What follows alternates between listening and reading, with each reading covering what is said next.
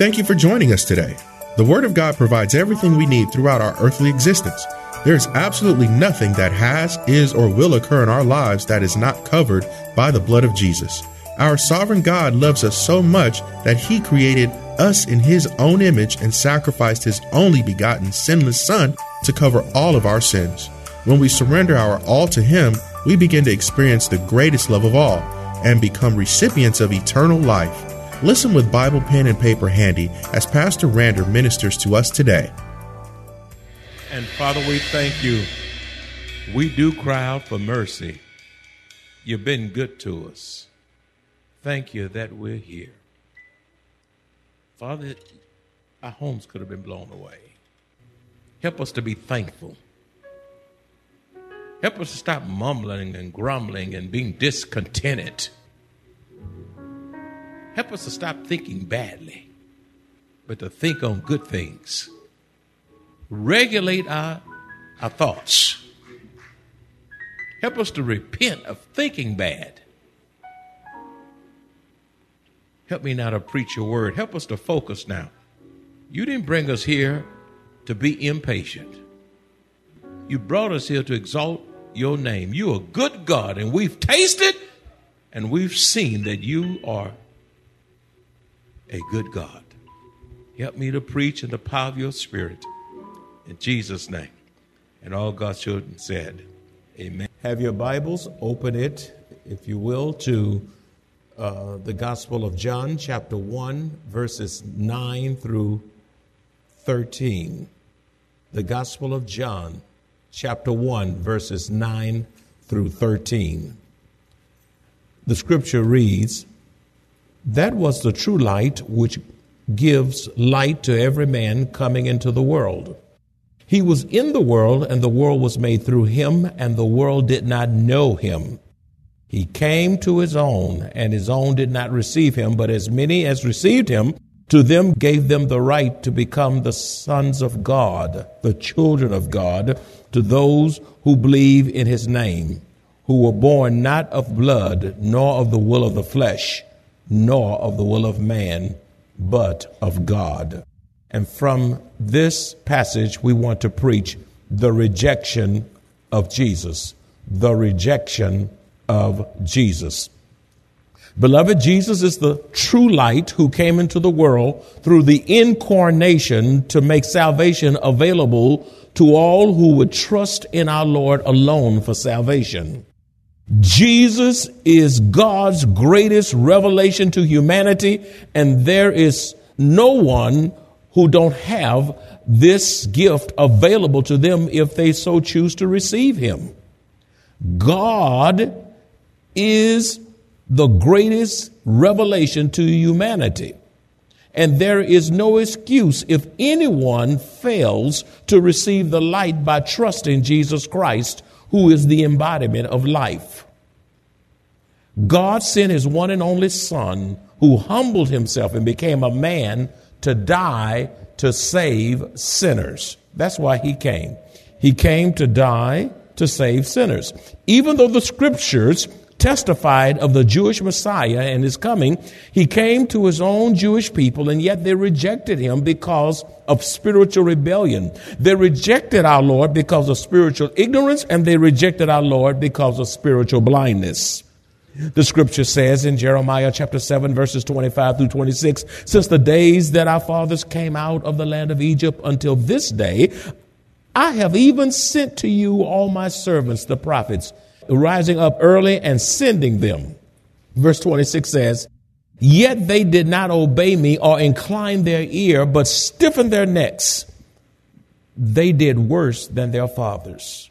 The Gospel of John, chapter 12, verse 37 also says, But although he had done so many signs before them, they did not believe him. They rejected him. My friends, because God so loved the world, he gave heaven's best, the apple of his own eye, who was the Lord Jesus Christ, the second person in the Godhead. Jesus humbly submitted himself to the Father's will and was born as God in human flesh to make salvation available to humanity. Our Lord submitted himself to his own creation. He was humanity's perfect gift, without flaw, without sin. And he was that perfect example while here on earth, full of compassion. Our Lord was full of grace, and our Lord was full of truth. Jesus did miracles such as feeding thousands, healing the sick, restoring the blind, hearing to the deaf, made the lame walk, and even raising the dead. And yet he was mocked, rejected by his own siblings and political and religious leaders. And so many others rejected the Savior. Beloved, it is impossible to live in this life and not experience rejection. Jesus experienced rejection throughout his life and ministry because he was so hated. He was reviled, despised, and ridiculed. He was maligned, spat upon, beaten, scourged, and ultimately put upon a cross and humiliated and shamed. And they watched him die. And even though he was dying, he was procuring the salvation, the very salvation for those who would receive it if they believed in him. He procured salvation for, for the very ones that put him on that cross. Therefore, do not be surprised when you are rejected as well. What rejections do we encounter in life? Well, number one, sometimes we are rejected because we're successful. Some people are jealous because you're successful. They resent your success. And they have an attitude about you. They don't like you simply because uh, God is progressing you in life. You have the favor of God upon you. You are obeying God and you are reaping what you are sowing. And, and the goodness of God is so evident in your life. And instead of others rejoicing with you, they'll resent you. That's just life. It's very hard for people to rejoice with those who are rejoicing. Jealousy is a horrible thing. And dare we not be jealous? We ought to be thankful for those who are being blessed, especially when they have received it the right way. Amen? You ought to be able to say, I'm happy for you. I thank God for you. Praise God for what He's doing in your life. I really rejoice with you. That couldn't happen to a better person. Even people who think they're mature can't even give a word of encouragement, a word of appreciation, and a word of just saying, God is really blessing you. Number two, some are rejected by friends, co-workers, and employers because of their conviction and stand for Christ. There are companies that don't even want you to have your Bible on the desk. Are people who don't, who get, who resent you having a cross around your neck or, or a spiritual saying on your t-shirt or on your clothes or on your hat. But listen, don't be ashamed of the gospel of Jesus Christ. It is the power of God unto salvation. You will be rejected when you stand for Christ. That's just the way it is. As a matter of fact, Jesus told us not to be surprised when these things happen. Thirdly, some members leave the church because of perceived rejection.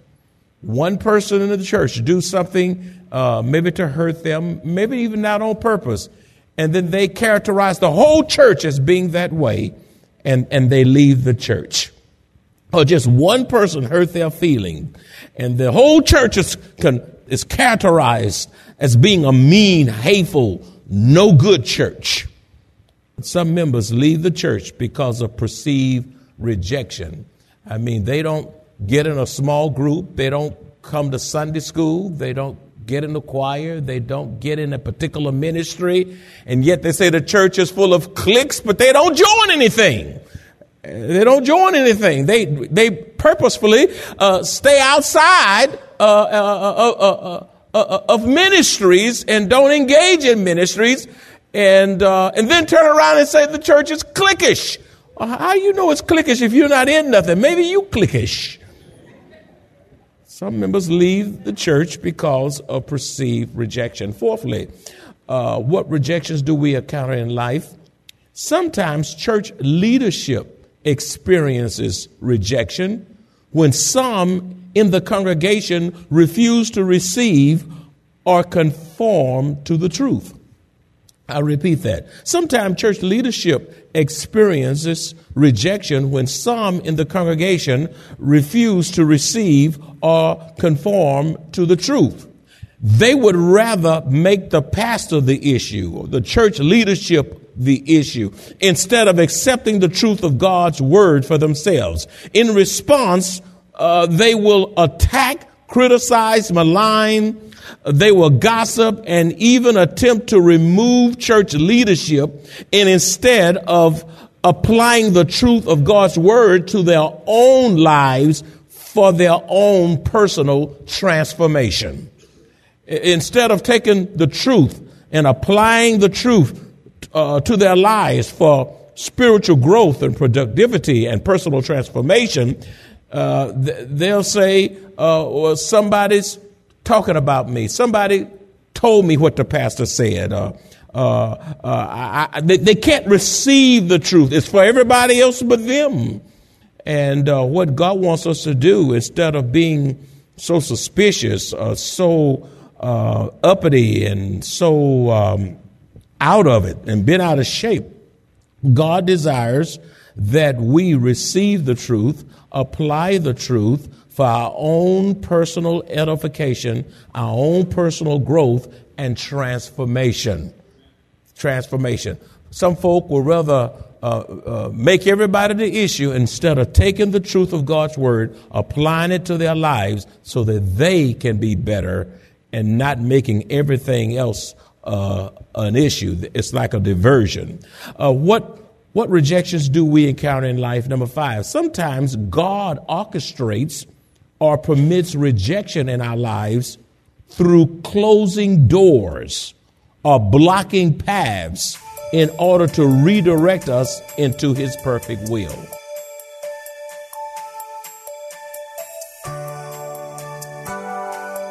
Life circumstances uniquely affect people differently, yet God's love, grace, and mercy are limitless. The good news is God's word is uniquely sufficient. He knows what to do in every situation. He made us and He knows us better than we know ourselves. The Bible tells us to trust Him, lean on Him, and to acknowledge Him.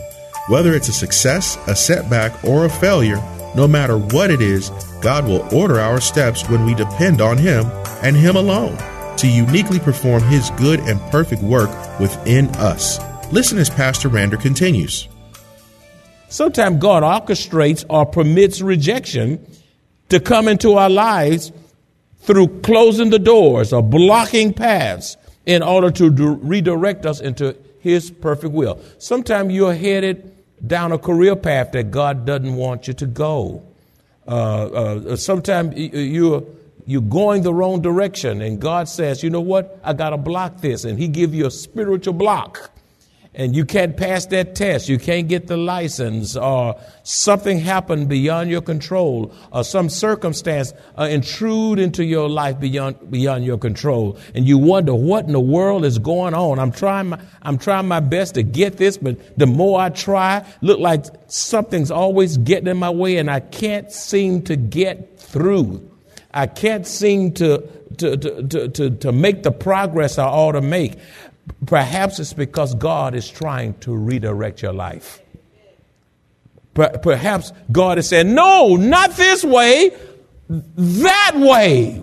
And so he, he, he blocks this, or he calls you to be laid off, or he calls you to get fired, or uh, he calls things to happen. Uh, maybe you don't get promoted and you get mad and you quit. And maybe that was the best thing could, to happen to you because that's not where he wanted you to be. He wanted you way over here while you way over there, and he has to hurt your feeling to get you way over here. y'all looking at me? Are y'all understanding what I'm saying? All rejection is not bad, especially when, when God is orchestrating that rejection to get you into his perfect will. Because you can't be as productive as you could be uh, out of the will of God. Time is too short for you not to be in the perfect will of God. You want to redeem the time, make the most of the time. You want to be on God's path for your life. You want, you want to see God maximize himself through you to the glory of God.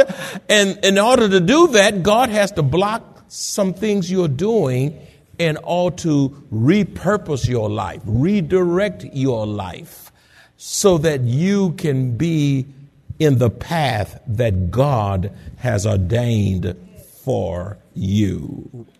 How do we respond when we are rejected? How do we respond when we are rejected? Number one, only when you have a personal relationship with Jesus Christ can you effectively overcome rejection. Only when you have a personal relationship with the Lord Jesus Christ can you effectively overcome rejection. Now, if you don't have Jesus Christ resident in the heart, if you're not saved by the grace of God, you've, you've not been a, if you're not a blood washed, born again saint, listen, when rejection comes into your life, uh, whichever way it comes, you're going to struggle, you, you're going to have a defeatist attitude, uh, you're going to be a hot mess simply because you don't have God in your life to help you overcome uh, the obstacles and the hurt and the pain that others have inflicted upon you. So you have to have a personal relationship with the Lord Jesus Christ. Well, then if you gotta, if you're going to have a personal relationship with Jesus Christ, then you got to ask yourself the question, what must I do to be saved? One thing leads to another. What must I do to be saved in order to have a personal relationship with, with Jesus Christ so that I can better handle rejection to the glory of God? Well, A, uh, you become saved by receiving Christ alone.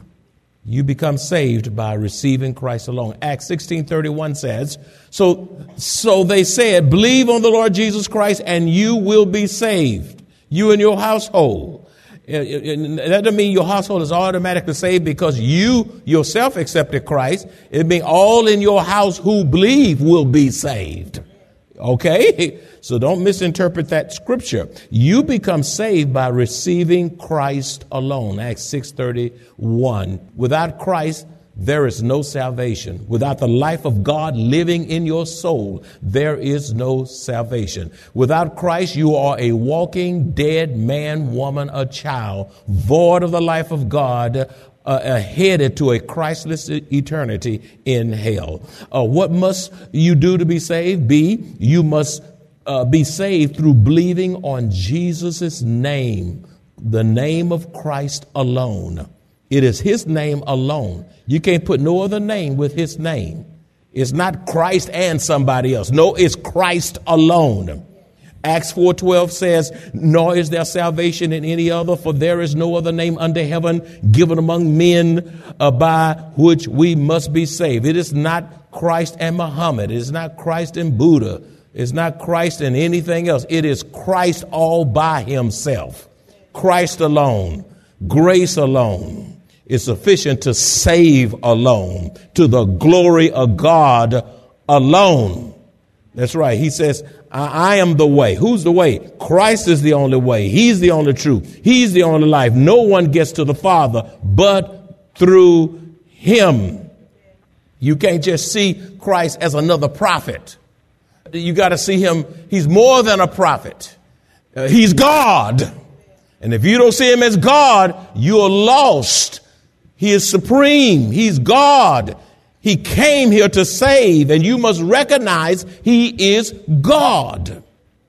You become saved through believing in Christ's name alone. See, the only way to be saved is that you must be born again.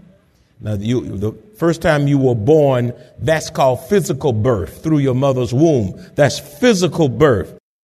But in order to be born again, it's not physical, it is, it is a spiritual birth. And it's done through the regenerating work of the Holy Spirit.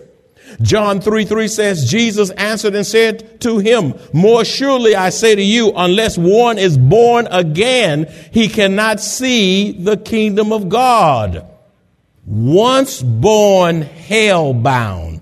Twice born, heaven bound. Okay, it's as simple as that. Once born, you only been born one time, that's physical birth, you hell bound. You got to be born again. Once you've been born again, once, once you've received the Lord Jesus Christ, you say, Lord, I cry out for you. I believe, I trust you to be my one and only God. I, I, I believe in, in your atoning work on Calvary. Thank you for die, uh, dying for me. I, I believe you died for me. You shed your blood for me. I believe you were buried for me. You rose for me. Come into my heart. Save me from myself. Save me from my rebellion. Save me from my damnable ways. Lord, I'm a mess and without you I could do nothing. Save me now. And God will hear your cry and he will save you right where you are. Regardless of your condition, regardless of your past, regardless of your financial status, regardless of your culture, regardless of where you are in life. God is still in the soul saving business. Why don't you say amen? You must be born again. In other words, you must have a spiritual birth that gives new life and a regenerated spirit. In other words, you must have a, a spiritual birth that gives new life and a regenerated spirit. The new birth is such a miraculous, say miraculous, miraculous transformation in a person's life that it can only be described as being born again. The new birth is a miracle. Yeah, how many of you know you've been saved and you know you're saved and all the demons in hell can't make you doubt the, the, validity of your salvation? Let me tell you something. You are a walking miracle before an onlooking world. Salvation, you, do you realize what you were before you came to Christ? What I, what I was? You you know things you used to do, remember? Oh, you got sharp memories now. Remember what you used to say? Remember that stuff you used to do sneaking around? You got stuff in the past that you don't ever want to come back. And all those folks that know your past, you say, God, give them amnesia of my past. That's right. That's right. Won't y'all say amen? Amen. And when you think about what you used to do and what you used, used to say and where you used to go and what you used to think about and what brought you pleasure, and all of a sudden God arrested you. God redeemed you. God saved you. God miraculously, supernaturally intervened in your life and he saved you uh, uh, out of darkness, saved you out of enslavement to sin and, and transferred you into the kingdom of, of his dear son. You ought to be saying, hallelujah. You ought to say, Hallelujah, that I'm saved. Hallelujah, that I'm free. Hallelujah, that I'm born again. Hallelujah, that I've been purchased. Hallelujah, that I've received God for myself. Oh my God. In other words, you must have a spiritual birth that gives new life and a regenerated spirit. The new birth is such a miraculous transformation in a person's life that it can only be described as being born again. Say born again. First John 5, 11 through 13 says, and this is the testimony that God has given us eternal life and this life is in his son. He who has the son has life. He who does not have the son, the Lord Jesus Christ, does not have life. Verse 13, these things I have written to you who believe in the name of the son of God that you may know that you have eternal life and that you may continue to believe. Keep on keeping on believing in the name of the Son of God to the glory of God. You have Jesus, you have eternal life. You don't have Jesus, you don't have eternal life. And you are a candidate for condemnation and hell and judgment. What must you do to be saved? D, you must confess with your mouth the Lord Jesus and believe in your heart that God has raised him from the dead. What you believe, you must confess. You say you believe Jesus, you ought not be, you, you, you ought not be ashamed to confess him as your Lord and your God. My Lord and my God. You must confess with your mouth, not everybody else's mouth, your mouth, the Lord Jesus and believe in your own heart that God raised Jesus from the dead. Romans 10, 9 and 10 says that if you confess uh, with your mouth the Lord Jesus and believe in your heart that God raised him from the dead, you will be saved. And when you believe that truth, and when, and you know what, you say, well, how do you know I believe that truth? You know you believe the truth when you live the truth. Did you get you get what I said? You you know you believe the truth when you live the truth. If you don't live the truth, you don't believe the truth. Because when you believe the truth, you live the truth. That's right. Now some folk they're professors of the truth, but they're not possessors of the truth. You know, they, they say they're Christian. They say they love God. They say the right thing. They say the re- religious thing, but they are without a personal relationship with Jesus Christ. You just can't confess him. That's you, you must you must confess him, but but that true confession has validity when you live out uh, that confession through a lifestyle that reflect what you said you confessed. Y'all hold it, y'all, y'all hanging with me? Do you believe Jesus this morning? Do you believe? Do you believe God? As committed children of the only true and living God, we walk by faith and not by sight. Life on earth is not easy. Yet, even in the midst of trials and tribulations, we have joy, hope, peace, strength, and God's blessed assurance as we face trials. Best yet, we look forward to hearing our Savior say, Well done, thou good and faithful servant, and eternal life with our Lord and Savior. If you enjoy this kind of biblical teaching or would like to hear this message in its entirety, please visit us at Maranatha Bible Church, located at 7855 East Loop 1604 North in Converse, Texas, or call us at 210 821 5683.